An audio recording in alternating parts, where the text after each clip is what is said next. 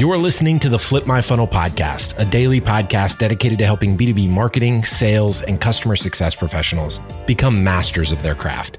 It's Tuesday, and today you'll hear an episode from our Takeover series. Every month, we ask a different practitioner or thought leader to host a series of interviews that cover a specific theme that's relevant to our community. And like Sangram always says, without a community, you are simply a commodity. Here we go. Sangram here. Welcome to another fun takeover series. As most of you know, every Tuesday and Thursday, we have started to find amazing leaders who are doing great podcasts. And we want to partner up because guess what? They have a lot of times great content that you may never hear about. And if you like it, you can go and subscribe to that. And I know people call me crazy to do that, but I think if you learn more together, you will be better. That is one of our goals with it. So this time, a very good friend of mine, David Lewis, who's the CEO and founder of Demand Gen, is again, just like last year, collaborating with me on this amazing series. David, welcome to the show. Thank you, Sangram. So glad to be back. I feel like whenever you and I do these collaborations, it's a little bit like, maybe Justin Bieber and Chance the Rapper. Which one do you want to be? I can't sing, so I'll take Chance. Well, the fun part is people are going to hear this every single time when we do the entire series, because you're going to have 10 of your episode, the best of the best episodes, and you're calling it the Marketing Power Player. So Dave, just share a little bit about who you're interviewing, what these episodes are all going to be about. Will do. Thanks so much, guys, for being with me on this Takeover series. I'm really proud to bring you guys some incredible leaders from our series. If you guys are not already subscribing to Demand Gen Radio, look it up. These are some of the top 10 episodes that ran in 2020. And you've got people like Heidi Malin, who is one of the top CMOs around the world. Career lessons from her. Naomi Liu, who is over at EFI. She runs marketing operations there, and she's talking about a marketing automation migration that they did. Michael Madden over at Adobe on how Marketo actually does demand generation. Folks like Joe Payone at Splunk on how to build a successful demand generation strategy. David Eldred on the power of marketing driving revenue, and Rob Boyce around ramping up marketing during a downturn. So many other great episodes as well, but just a really I hand selected a series of episodes that not only did great on our channel, Sangram, but the content is so relevant and so important to your audience. Oh man, I love that. I can't wait to jump into it. This is a full-on series that I really wanted people to take a look into. So folks, if you are listening this introduction for the first time, just know this is a whole series. In the show notes, you're going to see more information about how do you go and check out David's radio. You can also look at all the YouTube series that they have started, which seems to be going really, really well. So all those details will be in the show notes. It will also tell you, is this the first of the series or the 10th of the series? So make sure you check the show notes out and make sure you follow Dave Lewis. Dave, thank you so much for doing this. Thank you, guys. All right, welcome once again to another episode of Demand Gen Radio. As you just heard, today I am joined by Naomi Liu. And when I say I am joined by, we're here in San Francisco. It is Dreamforce Week 2019. She and I are both here. We both arrived in the city yesterday. And after this, we're going to be heading down, going to the conference. I want to talk to you a little bit about Naomi before I introduce her, which she's sitting right across from me. And let me set the stage. We are, I don't know, is this a parlor? I think it's a parlor at the King George Hotel. King George, right off Mason Street. And it's actually a cute little suite and a little parlor. It's nicely decorated. It has a little feel of royalty. They're living up to their brand. But it is in a sketchy part of San Francisco. I mean, if any of you know where the Mason Diner is, it's right next to that on Mason Street. And I think right below us is all kinds of illegal stuff being sold on the street. It's scary, and wafts of stuff that, now legal in California. Let's just say we're in an interesting part of town, although a block from Moscone Center and around the corner from the San Francisco Hilton. But without further ado, Naomi, thank you for Ubering on over and joining me here for, this is my first ever hotel suite podcast that I've ever recorded. Well, I'm honored. Thank you for having me. Thank you. Let me tell you guys how Naomi and I got to know each other. Today is really a celebration for us because this relationship and this podcast has been a year in the making, a year plus. One day I get a phone call, and it was about a company called EFI, where Naomi is and runs marketing operations there. She had been using a platform that we'll talk about for quite some time and had made the decision to migrate to another platform. And she was on her fact-finding mission of what should we do? Should we hire an agency? How do we approach this project? That type of stuff. So that's how we got to know each other. And Naomi, I just, since it is a celebration day for me, I don't know how you feel. Like this is, I wanted her to do this podcast throughout the journey. And she's like, nope, we're going to do it when things are complete and we'll tell the story then. So does it feel like a celebration to you? It definitely does. It's been a wild ride, been a wild, crazy year, but I think it's definitely time to tell the story. But normally when you celebrate, like when you actually have a celebration, there's confetti, there's balloons, there's something. We don't seem to have that. No, we don't. I was expecting an ice bucket with champagne. You were? No. Well, I would hate to disappoint you. You saw the Wizard of Oz though, right? So in the Wizard of Oz, at the end of the show, she looks behind the curtain and finds the wizard, right? And I'm a little bit of your wizard because you listen to the podcast all the time. And, I do. And I'm just Dave. Like, I'm just the podcast guy. Now you're here doing it with me, but we should have that champagne. So would you look behind that curtain right there? Oh, you do? I do. This is amazing. What is this? Oh, there is a very large black box Dom Perignon. This is awesome. So we may not drink it now, but like that's for you. 10 in the morning. It's 10 in the morning. Yeah, we probably should not drink it now. Thank you.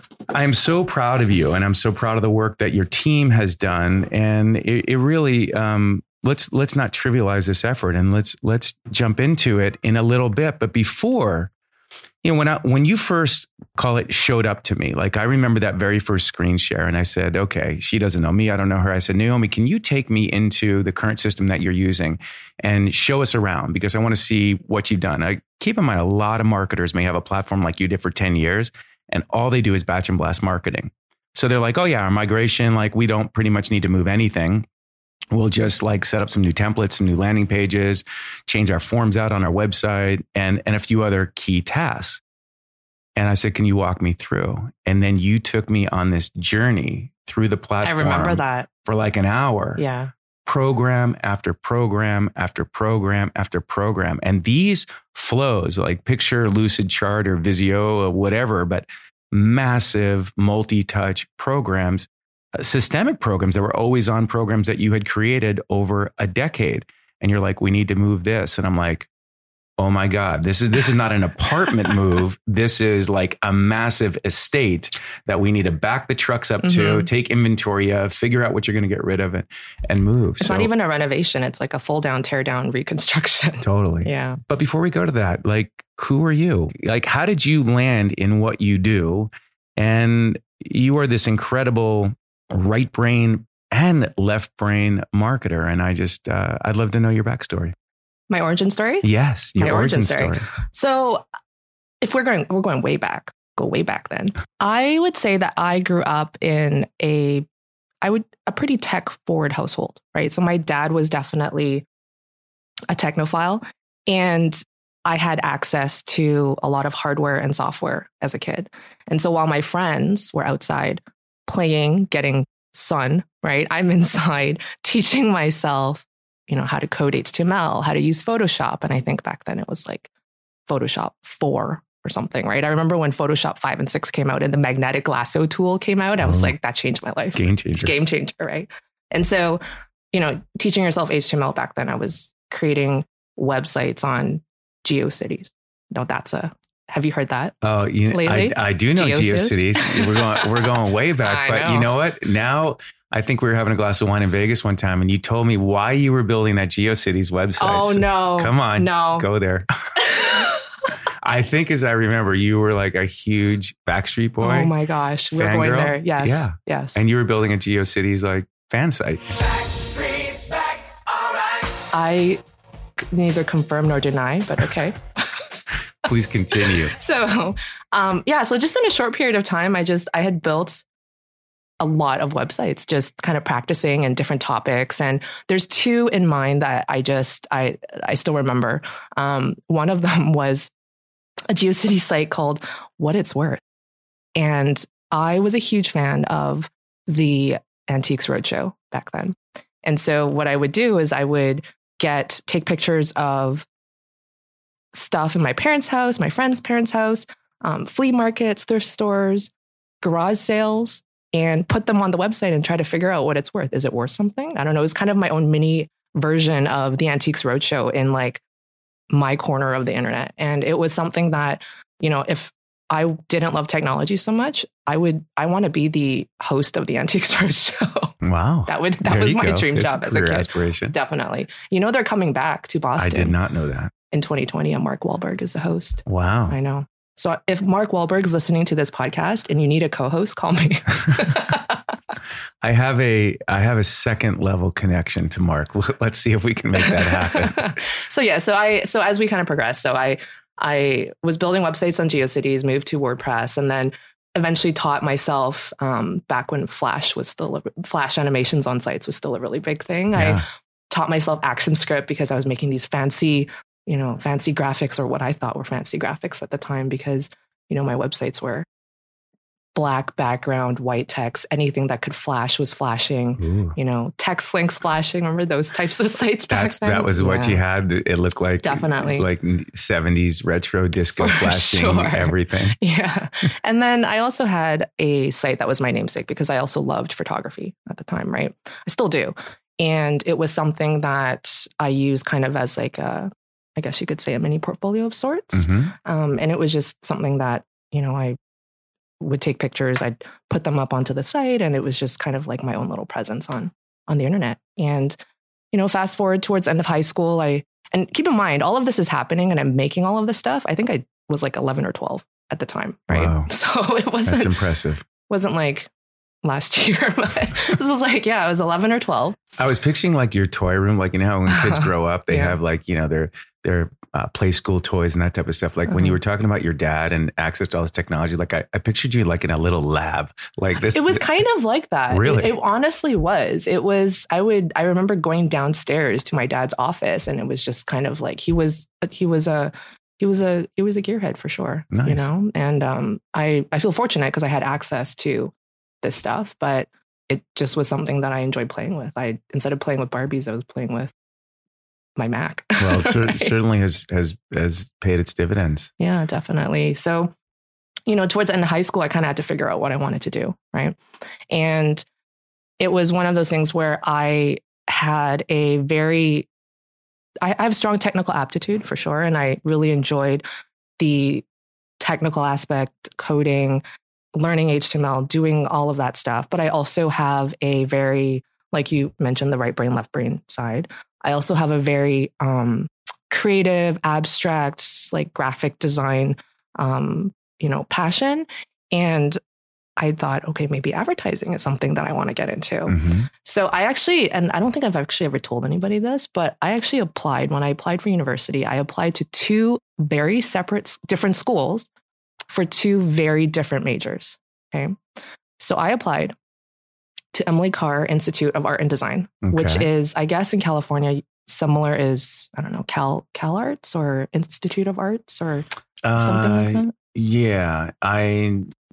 The Institute of Fine Arts or California Academy. We'll something have to like look that up. Yeah. Yeah. So you applied there. I did. And I was going to go into like, it's a type of school where you can get a degree in photography and graphic design, industrial design. So I thought, you know, that sounds amazing. I'm going to go into advertising and do commercials or something like that. Right. Yeah. And then I also applied to Simon Fraser University. And my declared major there was computer science. Wow. So I was literally at a fork in the road. I could go to Emily Carr and go into the creative side, or I could go to SFU, and I was planning to be a software developer. Right. And so, long story short, I got into SFU, Emily Carr. After a few rounds, I went for my portfolio review. So I'm there, bring my book. I'm all nervous. And there's a lady who's looking at my work. Yeah. And she's not saying anything. She's just kind of flipping the pages. And then she closes the book and she looks at me. And these all Backstreet Boy languages? No. And actually, maybe that would have changed things. But so at the end of it, she looks at me and she's like, you know, has her hands underneath her chin. I still remember this very distinctly. She's like, sweetie, are you sure this is what you want to do? And at that moment, I'm just like, okay, well, I know I'm not getting in. Right. And so, you know, now looking back, hindsight's 2020. Right. So looking back, because I can teach myself software, Photoshop, I think at the time was PageMaker before InDesign, Photoshop, PageMaker, Illustrator. I'm really good at teaching myself how to use software, but that doesn't make me a graphic designer, right? No. Just like someone who knows how to put together a plane, it doesn't make them a pilot, right? Yeah. So I went to SFU with the intention of being a software developer. Nice. So that's it, you know, and I think about this a lot because I think about, you know, what would have happened with my life or career if I had gone the other direction. Yeah. But I like to think that, you know, fate can be funny, and I probably still would have come full circle and come back to marketing ops because the technical piece would still be something that I'd want to do. Yeah. I often think about where my life would have been if I had gone the other direction. And I like to think that fate is a thing. And if I had gone in the other direction, I still would have come back to marketing ops because I would have wanted the technical piece. Yeah. So that whole left brain, right brain situation. And you have a blend of both. I mean, you love photography, so you have an art eye. I mean, I don't know if, you know, whatever the most prestigious photo award, whatever is, but like, I mean, for anybody listening, I know I bring a lot of people onto the podcast, and I know I work with some incredibly talented people. If you're sitting in front of a computer or a place you can write this down, go get connected with Naomi on LinkedIn and add her to your network, because Naomi, you're one of the smartest and most talented marketing operations people that I've worked with and my team has worked with. And it's no platitude. I mean, you are incredibly good at what you do. And we'll talk more about just not your technical acumen, but the way that you have integrated yourself into the organization. It's really cool to watch and see and be a part of it. We'll come back to that. So I want you to be connected to Naomi, because one day when you're looking for a rock star in your organization, and EFI will probably hate me for saying this, but like this is the person you want to have on your team. She's amazing. And you'll hear more why. We have a lot of parallels, which, you know, maybe we haven't chatted as much about it. I started in computer science and loved coding as a kid. Your key part in your origin story that took you down the path was that interview, and where she said, "Honey, are you sure this is what you want to do?" Yeah. I think about that every so often. So I was sitting next to, I don't know if he was Chinese, Japanese, he was definitely Asian, in the computer lab, and I'm writing code, and I ask him a question because I'm trying to. I loved creating video games, so anytime I had a project at college for computer science, I was making some type of game or game algorithm, whatever. And I asked him, and he knew the mathematical formula and how to do this so fast that I'm like, oh my God, he's so much frickin' smarter than me. I'm never going to be top in this area. So that day I decided that I would go switch my major to business, because I figured business is the way the world works.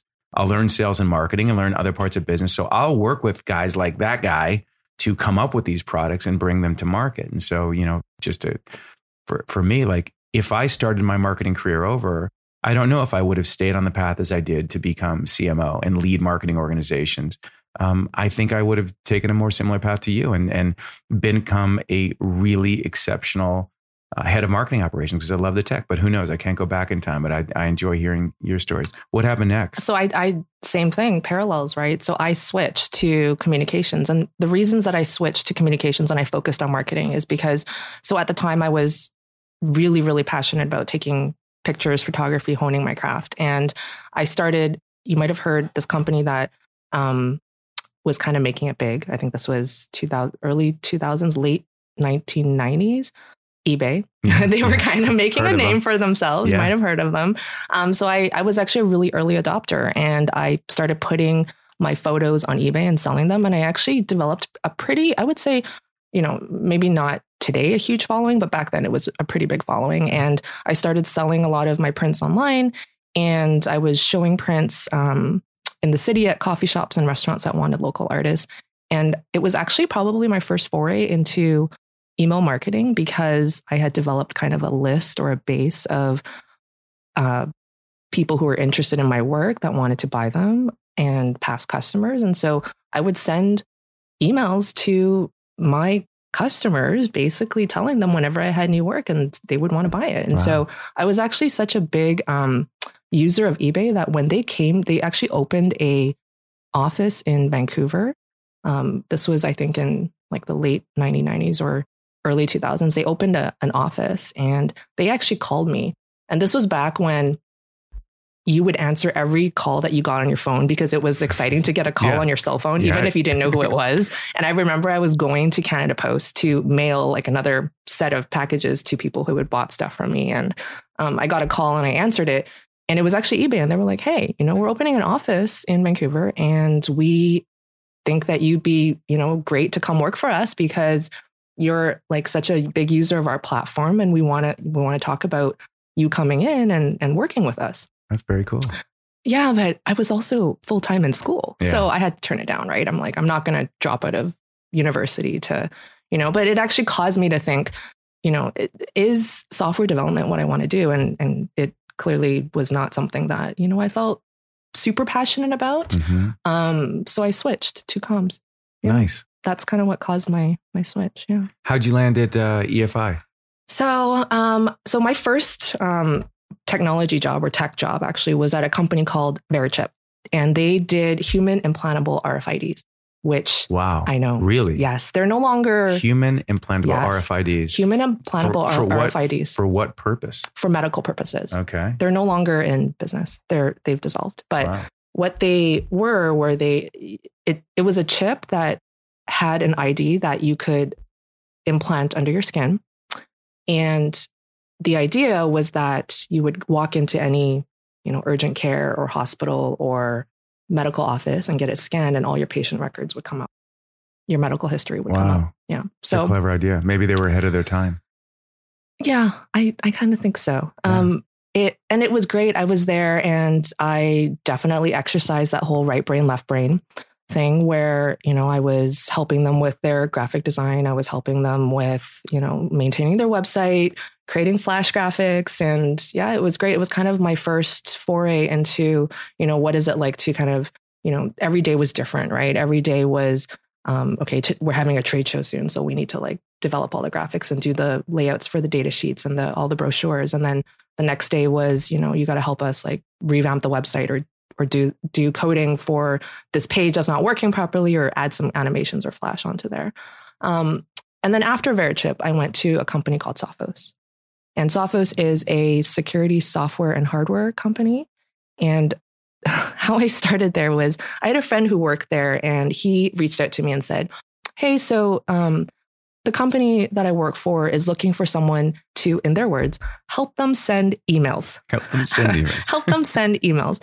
And, you know, I know that you're a pretty technical person and it's on the marketing team. So I thought that you'd be really great for this role. So I applied, I got it. And wait, let's just pause there. Your qualification skill was that you could send emails. I mean, talk about like when companies looking for like that was your, you know, that was your David Copperfield. Like you could send emails. This was in 2007. They needed somebody to help them build and send emails, right? Because, and I can do that. I'm like, I can do that. You know, I know how to code HTML. I can send emails and I've done that. So, I started at Sophos and it was, and you know, I was listening to one of your other podcasts, Ian Brown. Yeah. And he mentioned Market First, Pivotal Market First. Yeah. And when I listened to that, I started laughing so hard because I've never met anybody else that has used the tool. And when I started at Sophos, they had Pivotal Market First, right? It was this tool that they had bought that nobody knew how to use. So I came in and honestly, it was like the wild, wild west of email marketing back then. What is CASEL? What is GDPR? 200,000 emails on a Friday afternoon to prospects. Sure. What could go wrong? Let's just hit send. Let's hit the send button. And then I'm going to go home for the weekend and hope nothing happens. And then do it again next week. Pretty much. Because email's free, right? We can just keep sending them emails until they eventually buy or do whatever we're trying to get them to do. Yeah, exactly. And so that was an interesting time for sure. And then a couple of years later in 2009, we bought and implemented Neolane, which was subsequently acquired by Adobe and then rebranded to Adobe Campaign. Yeah. Yeah. And did you join EFI because you had experience in Adobe Campaign? Was that your quality? Not that you could send emails, but do you know Adobe Campaign? What got you over to EFI? Yeah. So after Sophos, I joined EFI in 2013. And there was the hiring manager there at the time was a woman that I knew, and I wanted to learn from her, right? She was someone that I thought mentor, definitely. And I knew her because we had met at the Neolane/Adobe Campaign conference. And so that's kind of how I made that transition over. And so just doing the math real quick, if that was around 2000, you said 13? Yes. So, and they had been using Adobe Campaign about 10 years, right? When the migration was approaching. So they had it for a few years before you got there, and then you took it over and ran things for 5 years. 4 to 5 years. Yeah. What happened? So things are going along. We'll talk about how much technical debt you had, because you guys really moved into Adobe. Yeah. So what happened in 2018, last year, that triggered this? I think it's time for us to look at a different platform. Yeah. So, Adobe Campaign has had a very long history at EFI. And in 2018, I knew that our contract for Campaign was going to be up in about 12 months. And it was really time that I decided that we need to look at what other options are out there. Number one, because Adobe Campaign, the version that we were on, the classic version, didn't integrate into the other tools in our MarTech stack. Okay. The lead management module also was something that they had decided to end of life. And so there was, if you had been on the tool and you have the lead management module, you're grandfathered in, but there's no future enhancements or improvements. It's just break fixes. And so I think it was just a natural time. And you had the on-prem version. It was hosted. It was hosted. It was hosted. Yeah. So it was just a natural decision to make that, yes, we need to do our due diligence and make sure that, and if it came back that Campaign was still the, right tool for us, we would have made that decision too. But, so we did a full vendor evaluation last year, or kicked it off in April, evaluated all of the big players. And, in the summer, end of the summer, we decided that we would go with Marketo. Yeah. It was a long process. I have a client of mine right now, a company that I've worked with and we've worked with for a long time. And what's happening right now is, as they're doing the same thing with you, their platform is coming up for renewal in beginning part of 2020. So not as planned out as you are. And they've already decided that we're probably going to stay on what we have, because from a time frame perspective, because like you, they had a lot in their current system, have a lot in their current system. IT's kind of forcing them to take a very strong look at Pardot. Because they use Salesforce, and Salesforce is saying, use Salesforce. If you guys are thinking of making a move, here's Pardot will give you a great deal on it and such. Was any of that happening there at EFI as well? Definitely. And I think there's something to be said about, getting one invoice from one vendor, one PO. We have a very long-standing relationship with Salesforce, but at the end of the day, I had my list of requirements. I wrote the entire RFP, all of the, I wrote it. I spent countless hours, I think there was 108 use cases and requirements that we had. That was frightening when we got it. Yeah. We got a copy of it and said, okay, what's she looking to do? And I was like, okay, there's a lot going on here. Yeah. So I knew what we needed in order to meet the needs of the business. And it was just really about staying the course and feeling like, okay, is this solution going to be what's best for my marketing business partners? And is it going to be something that's going to help us scale, not just for the next year, but the next, 5-10 years. And that's why we decided to go with Marketo. Well, so one of the comments I made earlier just about your skill set and expertise, I mean, you made the process for us working together, quite easy because you had so much planned. You inventoried and knew what you had in the current instance, and you were extremely well integrated. I mean, I haven't seen a marketing operations person or team. It's very rare. There's a few of you that are so well integrated with sales, with IT, your business partners, and with other parts of the organization. And this was not a project that just marketing was doing. Yes, you're leading the initiative to find the right infrastructure, but you involved everyone in the process and really did a great job evangelizing the why and evangelizing what you guys were looking for and doing that. And so like, as you took us on that Willy Wonka tour of your current instance of Adobe Campaign and showed us literally hundreds of programs and assets and everything that needed to get moved, my team was really, it was easier for us to scope what the engagement should look like because of the homework and planning that you did. So thank you for that. And then the process kicked off, and it was, I think it was a long process going through the contracting. There was a lot going on, as you remember, in your organization. I think you were bringing a new CEO at the time, or right around there. A lot happening.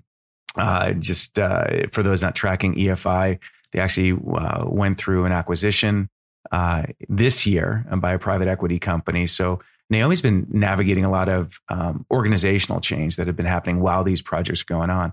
So we kicked off in, I think it was January of this year. We of 2019. So when you want to talk about 10 years of technical debt, we had to do the migration in 6 months. Yeah. Right. And you made that clear. Mm-hmm. This party's got to start because we got stuff to do at the end of the year. Exactly. That we not only have to migrate because of our contract, but we can't be in a place where there's any vulnerability to the work we have to get done later in the year. And to put it in perspective, okay, in those 6 months, we had to also continue being a high output team for the business and still execute all of their campaigns and all of we still had our day jobs to do. Right. And we had even more so because the company had growth plans. Right. And, at the same time, also learn a new platform, which is not easy either. Right. Because you're used to doing some things a certain way for X number of years. And then you have to learn how to almost translate it in your mind into a new, completely different process. And then do the actual migration as well, but then also make sure that the business is close enough to this project that they don't feel like they're being left behind, and that they have a say in the decision-making process as well, and bringing them along that journey, and that they're close enough to it that they feel like they're also helping to deliver this project, but not so close to it that it's decision by committee and you're actually slowing down the entire process. Because 6 months went by extremely quickly. Yeah. Right. And I mean, we've done migrations in 4 weeks, and we've done migrations like yours in 6 months, not typically too much longer than that. And you had a lot to move and a lot to rebuild and a lot to learn at the same time. Where did the impetus to have such a great partnership with IT come from? And because I saw it and experienced it with this project, but I imagine that started before. You guys have done other things together that you have those really solid partnerships and trust between folks like John, who I absolutely loved getting to know and working with. And he's a super busy guy doing massive integrations in Italy regularly, but he trusts you and respects you. And it's like, if that's what we need to do, if that's what you think, Naomi, he just doesn't hand you the keys to the kingdom. But where's that partnership? How was that developed? I think it developed over time organically. And I think part of it is because, I do have that technical aptitude, so I am able to speak to my IT business partners in a way that really makes sense to them, right? But I'm also able to translate their needs and their asks back to the business in business terms. And I kind of straddle that line, right? Like I feel sometimes like I'm a translator between IT and the business. I take business requirements, bring it to IT in terms that, make sense for what they need, and then vice versa. But I'm also able to see, I think, 4 to 5 steps down the line to identify potential points of failure, right? That if you're only seeing it from the IT side or the business side, you might not see, okay, well, this is danger. This might not work because of X, Y, and Z, but because I can see both sides and I can speak to it, And I think I've kind of earned that trust or that respect from my IT team that I'm just really close with them. And when I visit headquarters, I actually sit with IT. I don't sit with marketing. Wow. Yeah. Really? I do. That's where you go and sit. Let's actually underscore that. So you live in Vancouver. I do. And you come down. What's the frequency? How many times a year do you come down? I would say it depends on the project, right? Obviously, over the course of this migration, it was a lot more, but maybe every other month. Every other month. Yeah. So you've been there 6 years. You have a phenomenal reputation across the organization. Even, you know, the CRO Frank and you, like, great relationship. The other Frank, former head of marketing, you guys have a great relationship, and you're remote, and they have so much respect and so much trust and so much appreciation for the work that you do. And I think as the world is moving more and more remote to remote workers, there's a lot you could share and stories you could about how to be such a respected leader and contributor to an organization while still being remote. Mm-hmm. And you, yes, there was a little bit more frequency, as you said, probably to this project, you coming down. But you did this migration 6 months, primarily remote, mm-hmm. and orchestrating that across not just the marketing team, but the other departments as well. Let's talk about Las Vegas, because at some point in this project, I want to talk about the tech stack too, because it wasn't just the migration of your marketing automation system. But at some point you reached out to me, and I don't know what it was. So I'd love to know that you placed a call and said, hey, Dave, I could use your help with something. And that landed us in Las Vegas together with you, your company, and your entire sales organization and the marketing organization. How'd you wake up that morning and reach out to me? So how that ended up happening is in 2018, the vendor evaluation, the approval to acquire Marketo, and then the deciding that we were going to sign Demand Gen for our implementation partner. We had been talking about Marketo for the good part of the year. And I think a lot of people were getting Marketo fatigue, right? Okay, yes, there's this tool we're talking about. It's a tool, but it's this, pie in the sky. Like, what does it actually mean if it comes into the company? And so in January of every year, we have our worldwide sales and marketing kickoff and our user conference. And my boss at the time was looking for a keynote speaker. Right. And he reached out to me and he's like, Naomi, I'm having a hard time finding a keynote speaker, someone that's really going to motivate and inspire our sales and marketing team and all of the surrounding players. And, we want somebody that's an industry expert. Do you know somebody? And I'm like, yes, Frank, I know exactly who I will ask. So that's how I ended up calling you, because I just thought it was kind of a great transition, because we were transitioning as a company from one product onto another that would impact a lot of areas of the business. And I thought it would just be a really great kind of intro to this like new digital wave at EFI, to have you come on board and inspire. And you did inspire our sales organization, definitely. Thank you. Yeah. It was an honor for you to make the ask. It was kind of that point in our working relationship where I realized, trust had been established and that I personally could help you in addition to the work the team was doing. So thank you for doing that. And I loved doing it. It became more than I expected. I thought I would just go there and do a keynote. And then Frank reached out and said, hey, look, we need help with our content. We want to bring a message to the organization about digital transformation. And that's second nature to you, Dave, but how would you recommend that we approach it and set the stage for that? So as you know, I worked on their slides and worked on their content and in addition to my presentation. And so, we did this like peanut butter and jelly sandwich. I don't know who's the bread and who's the middle, but it was Frank, me, and Frank. I remember telling you, like, we have to brace for impact, because I want to show specific slides of what Salesforce will look like post Marketo implementation. And here's what's going to happen, Naomi, right? They're going to be so excited by what they see. They're going to walk out of the room and go, when are we going to have that? Like they're going to be impatient. And so we had to be really careful about, like, it's like advertising, Star Wars a year in advance, right? We're like, we're showing sales like game-changing UI and ways that they're going to be able to drive more revenue and better pipeline and all the lead management capability. So it was super fun. Thank you for letting me do that. Someone reached out 3 weeks ago. I have a call next week because they have a sales and marketing, primarily sales kickoff happening in February. and they've reached out and they're looking for speakers. And so we had our first date conversation to see if it's right. Now, you know, I'll let you know if it happens, but same type of thing. And I haven't worked with them, so they're not a client, but somehow they were referred by Jill Rowley, which was cool. She passed on the gig and she said, I know a guy that you should talk to.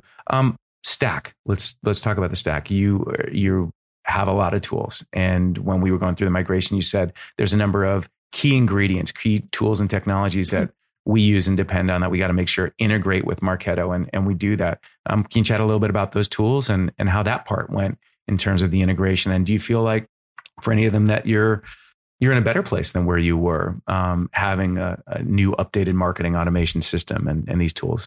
Definitely. In. Yeah. So I would say that the two big ones for us, well, we do a lot of webinars, right, for our software business unit.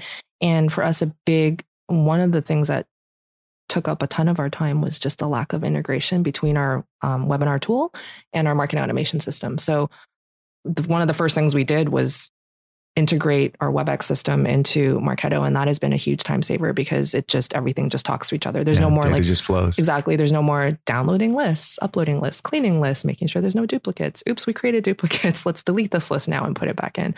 So that was great. And it's something that, you know, I know that the team really appreciates because it's just allowing us to free up our time to do more, you know, strategic things.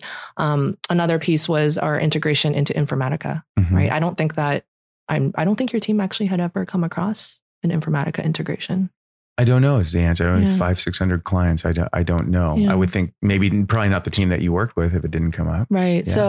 Yeah. So that was definitely something that was a first both on our end. And I think it was something that when we had done the evaluation with Marketo, that was the biggest piece. It was the data model for us. Yeah. And that integration is working seamlessly right now. So nice. Yeah. You're a big data geek. So let's come back to that and let's talk about data in a little bit. How would you say your view of Marketo is now as a client and using the system versus the demo stage, the courting and dating stage of what you saw? I'd love to hear about that. I'm full on drinking the Kool-Aid, Dave. Wow. Or the champagne, I guess. I have the champagne right here, you know. I could pop a glass now. If we go long enough, it's going to be noon, and somewhere it's noon in the world. So to be serious though, in my opinion, I don't think there is a marketing automation tool that is going to meet the needs of 100% of any business, especially one to EFI size and complexity, right? Let's say there will be a tool that will get you 85% of the way there. And that's kind of what I had in mind during the evaluation phase, right? Yeah. What tool, like I'm not looking for a tool to meet all of and check all of my boxes, right? I am looking for a tool that's going to get me almost all the way there, that remaining 15%. And I wanted the vendors to be very transparent about what they could and could not do. Just because you can't do something, it's not a black market against you. I just want to know so I can prepare for it, right? During the implementation and the migration phase.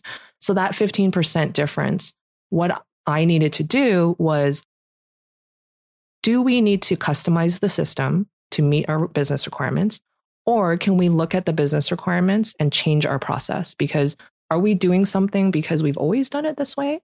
Or are we doing it because it's something that is like unique to our core business and we absolutely have to do it this way. Otherwise things will go on fire. Right. And so it was really kind of that question period where I was like looking at everything from, you know, pulling it all apart, speaking to the business who had those requirements. Like, do we need to do it this way? Can we do it this way? What does this mean? I want as little customization as possible. And when we do customize, it has to make sense for the business. Nice. So to put a bow, I'm glad to hear you're a fan. Glad to hear it's meeting or exceeding expectations. And we'll sync up this week while we're both here at Dreamforce together. And I'm sure we'll see a lot of eye candy here in terms of technology and other stuff that we compare notes. You asked me about direct mail. So you're looking at a tool to do print on demand and direct mail on demand. So I'm sure before the end of the year or early part of next year, that'll get integrated into your stack as well, which is cool. So put a wrapper on it. If someone was approaching a migration, and people do regularly, what advice would you give to folks listening in terms of key steps, key milestones? Do the following One I heard, for example, was get in front of this, plan it out, don't wait. But what's your list off the cuff? Mm-hmm. Well, I think the first thing to understand is, like, are you migrating from an existing platform, or are you going net new from nothing? And I think that if you are migrating from an existing platform, depending on how integrated that tool is into your existing stack, you could just potentially do, a brand new and migrate things piece by piece as you go. But if you have a lot of technical debt like we did, and you have to do the migration in a short period of time. So what I did and how I kind of structured those 6 months was, Jennifer, the project manager that you assigned to us, is amazing. And she really helped to keep me on track and make sure that we hit all of our key milestones. But what I did was I assembled I guess you could call it a task force, right? It was one representative from each of the business partners that I worked with, everyone from, all of the marketing managers from each region and all of the product marketing managers from each business unit. There was one representative, and their job was to then go back and speak to their teams about the updates that were happening. And so we would have this steering call every week, and I scheduled them so that they were always 1 week behind where we were in the project plan. Mm-hmm. So when I had meetings with your team and there were decisions that we needed to make, then I would immediately write out, and I did them back to back. I would immediately have a meeting with my steering committee, and I had a 3-part deck, right? So the first part was, this is what's happened since the last time we met. The next part was, these are the decisions that we need to make as a company in order to proceed forward. And then the third part was homework, right? So these are the pieces that we need to make the decisions on. I need your feedback or to sign off. And what was really important and made sure that we met our 6-month milestone was I didn't give the homework as a blank piece of paper, right? Because, for example, one of the items that we needed to discuss were, what were the fields that you won on the preference center, mm-hmm. right? If it was just a blank piece of paper, right, that would take 6 months for, 8 different people to decide, right, 6 business units, plus all of the miscellaneous groups that we support. So what I would do is I would give, this is my suggestion, agree or disagree, say yes or no, sign off, yes or no. If you have feedback, just add to it. But if you kind of bring them like 95% of the way there, it goes much faster. Yeah. Right? Setting them up for success, exactly. Setting expectations, exactly. and giving them aids. What other suggestions do you have to approach a migration project? Really understand your data. Data is a huge piece, because 10 years on one platform, the amount of duplicates, dirty data, bad data, invalid data that we had was significant. And so myself and the team, we viewed this migration as a chance to leave the dead weight behind. Nice. Definitely. Let's talk about data since data, I want to replay the conversation we had about at the beach, if you remember, digging in the sand. I'm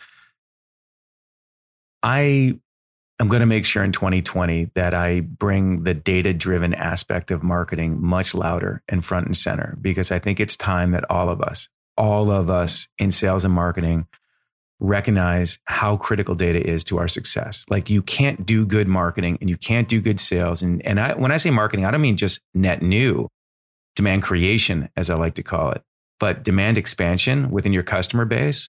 If your data sucks, everything sucks, and you can't report. If you're going to do direct mail and you have bad addresses, the cost of sending direct mail to bad addresses, the cost of sending emails to invalid addresses, and what it does to your sender score, the infrastructure cost of a Marketo license. If you have, you guys have had, it was like over 1 million records in your database, and you're like, I want to drive down the cost of my Marketo license, because if I have a smaller database, it's going to save. So we need to do that. So if everyone needs to be this accountable and responsible about data, why aren't they? Because it's overwhelming. And I think I had mentioned this to you in a conversation that we had probably about a month ago, that I felt like it was like that movie, the Tom Cruise movie, Edge of Tomorrow. Oh, yeah. Right? That was a good movie. Yeah, it was a good movie. But that's honestly what I felt like. I would, on a Friday, dedicate a couple hours, an hour or two on a Friday afternoon, to cleaning up duplicate, dirty data. And I would look at the size of my database, and I was like, okay, wrote that number down, on a literally on a piece of paper. Really? Come Monday. Yeah. To see what would happen. And it's like 2 steps forward, 5 steps back. To the movie Edge of Tomorrow, I always think of that movie as live, die, repeat. That's like, but I think that's the tagline. Right. That's a tagline, which I have, by the way, you know, I'm into drones and I have it's build, fly, crash, repeat or something like that, which is definitely what you do with your drones. You build them, you fly them, you crash them. And then expensive hobby though. Yeah. Well, you know, it's especially if you crash them. Cheaper than golf, way cheaper than golf. True. I mean, you know, now they're carbon fiber, but we digress. They don't break as much. So this whole thing with your data, like you're spending time on a Friday afternoon cleaning it up. And then, you know, come the weekend and come Monday, you felt like you hadn't made any progress. No, it honestly felt like I just was spinning my wheels. I was a hamster in a hamster cage and it just was going nowhere. Or, you know, if I got busy on a Friday and I didn't do it, or I forgot to kind of do my normal routine of data hygiene exercises, it would get out of control. And it was never, I could never get in front of it enough that it felt like I was making a dent in it.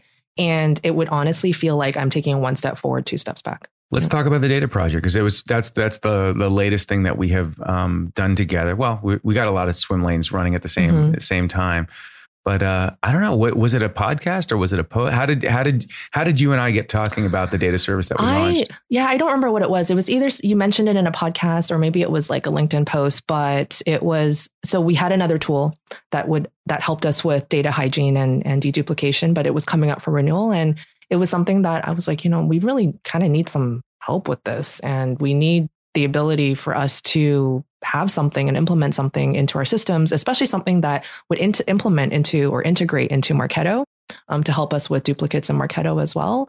And so that's when I reached out to you and I said, hey, can you tell me more about this managed data services that you're starting? Yeah. Well, the idea was, as I was saying, I saw this, you know, we're all needing to be so data driven and yet people feeling defeated like you, or just pushing the project aside, like not really dealing with it. And now certainly with compliance and regulations, we have to be even more accountable to our data. So we launched, as you know, a data MD service. And when I say we've launched, we actually haven't formally told the world. Our website's not even really updated with it. So if anybody's listening to this and says, where can I go get more? Reach out to me. I'll tell you more about it. But we'll talk a little bit here, which was, we decided to take this very concierge approach, which is let's free our clients from having to go buy technology. Let's free them from having to learn the technology. Let's free them from, you talked about the send button, like before, sending hundreds of thousands of emails, if not millions. Everybody has that fear. Data is like at a whole different even level, because if you've got a 1 million record database and you go hit the activate program to dedupe the entire database because you've been configuring it, it's a little stressful for people. So we thought, why don't we just have this white glove service that gets everybody's database pristine? And that message resonated with you and you were looking for a new tool. So I said, well, I don't have 10 client references that I can send to you, Naomi, but if you want to be one, let's do it together. What do you think? How has it gone? I think it's, I love going into and I realize how completely nerdy this sounds, but data hygiene is something that I'm super excited about. But I also realize like how little other people who are not necessarily directly impacted care, right? Yeah. Because they just kind of, you assume that it's going to be clean and that it's going to work, right? And without realizing that there's this whole underlayer to it that you need to put that work in to make sure that it's accurate and clean, that churn is not impacting your database or your efforts, because that is something that just is, I think it's the bane of any marketing ops person's existence, to be fair. So to paint a little picture of Naomi, and if you can't tell from her name, Naomi Liu, Naomi's Chinese, grew up in a very traditional yes. Chinese family. She tells me the story of you know, that an A- is an Asian F. you're pretty darn driven. And so what was weird is, as I said, I wanted to share like this white glove concierge. Yeah. We'll take care of everything for you. But that was not going to play with Naomi, because as soon as she starts seeing the tool, part of what we're doing and configuring all the dupes and all the normalization is show and tell on the screen of what we're doing and how we're setting up these tasks and workflows. And you're like, I want to do that. And going back to your GeoCities roots, like I want to get my hands dirty and learn a new tool. And so, you know, you became a very unique persona for us, which was, okay, it's white glove until this point, but like she wants to log in and keep hacking at the database and doing these things. And you seem to really enjoy doing that. I do. It's kind of like it's very therapeutic for me. You know, it is a little bit, totally, right? It is. When I see that duplicate number go to zero, I feel like I'm going to have a good night's rest today. And you can log in. You can log into the tools that we provided to you, and you can actually see how many dupes have been taken out and how pristine the data is. It's really cool. And I want to pinpoint this podcast as a time in B2B marketing when everyone started getting responsible about their data. Because I like I said, I'm going to just be really, really loud about this in 2020, because now that we have figured out how to get databases pristine and address all this, I want to do it for every one of our clients. And so they're working on the marketing materials right now and all the messaging, and they're going to facelift the website at some point. But thank you for being client number 2. ServiceMax was the first with Pat, and you were client number 2, and you enabled us to learn how to serve you and how to do it well. And you taught us a lot. Appreciate it. Thanks. Well, thanks for having us as a customer. For absolutely. Sure. Mm-hmm. As we wrap up, before you and I either crack that bottle of champagne, that's certainly decided. We're having dinner with Sendoso folks. We are. Wednesday night. Maybe we're bringing tonight. That on. Is it tonight? Tonight. It is tonight. It is tonight. Tuesday night. Yes. Yeah. They had 2 different options, and we opted for the Tuesday night. So maybe we crack that bad boy tonight. But before we head over to the show, 2020, weeks away. This was a big year. I'm not sure if you've done this already with you or my team, but if you didn't submit for the Fearless 50 Award, I encourage you to do that every year, because you are fearless and you are an agent of change. And one day you're going to win that award because you deserve it. And as soon as somebody looks at that submission and gets to know you better and hopefully listens to this podcast, when you submit, direct them to this podcast, because you're fearless. You're an agent of change, and you work the way you orchestrate across the organization. I think is that, you know, we all can get super proficient at these tools. You could certainly go toe to toe, I'm sure, with a 4X Marketo champion out there. But the fact that you as a business leader are working the way that you do, that's what makes you the unicorn that you are. My question: what's 2020? What's going to happen? First of all, thank you for those words, and I'm very humbled to have gotten to know you and your team over the past year, and also to be on your podcast. So thank you. But for next year, 2020, it's really about just elevating the digital transformation of EFI, right? Because this year was a huge year in the sense that we put a lot of our time and effort into this migration, into this. Just the entire project. And right now I'm in the back half of this phase 2 of this Marketo onboarding. So what I'm doing is I developed over the summer a series of training modules for the business, 16 modules to be exact. And I've been delivering it and executing it to all of my marketing business partners to not only tell them, you know, this is your current process and this is how it can be improved and changed because you were doing things a certain way because of our previous tool sets. As well, just kind of educating them on integrations, the way new features that are available to them, all of the modules that we bought, and you know, what are the new things that they can do now. And hopefully it's helping them to think about what their go-to-market strategy is for 2020, and also just helping them to execute it along the way.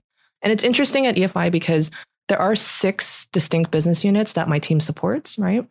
And in those 6 business units, there's times when I feel like I'm working for almost 6 different companies, because in the sense that not because it's disparate or separate, but in the sense that there's varying levels of maturity when it comes to where they are in the market and just also technology adoption, right? For some of our business units, I'm a full stack marketer. I'm helping them with their SEO, reviewing copy, creating graphics for them in Photoshop, building their programs and helping them with their lead management and nurture streams. And for others that are servicing maybe a bit of a more mature market, it's really about helping them with their strategy, customer testimonials. How do they, how do they do opportunity marketing or pipeline marketing? And it's very different, but also the same, and making sure that everybody, all of the business units still have that one EFI message and aligned to the overall corporate strategy as well. So, cool. Yeah. Going to be another fun year. Yeah. All right, let's go do the show. I'm teaching a course Thursday. So if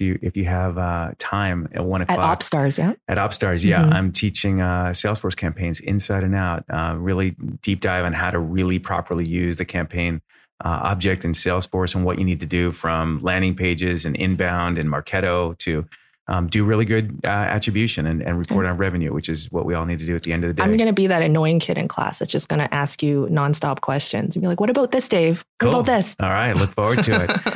Thank you for being on the podcast. I'm glad, I know I wanted to do this sooner, right? When we finished the migration, you're like, yep, that we're going to do it, but I want to be at a certain place in the journey. Will you come back someday and let's do this again?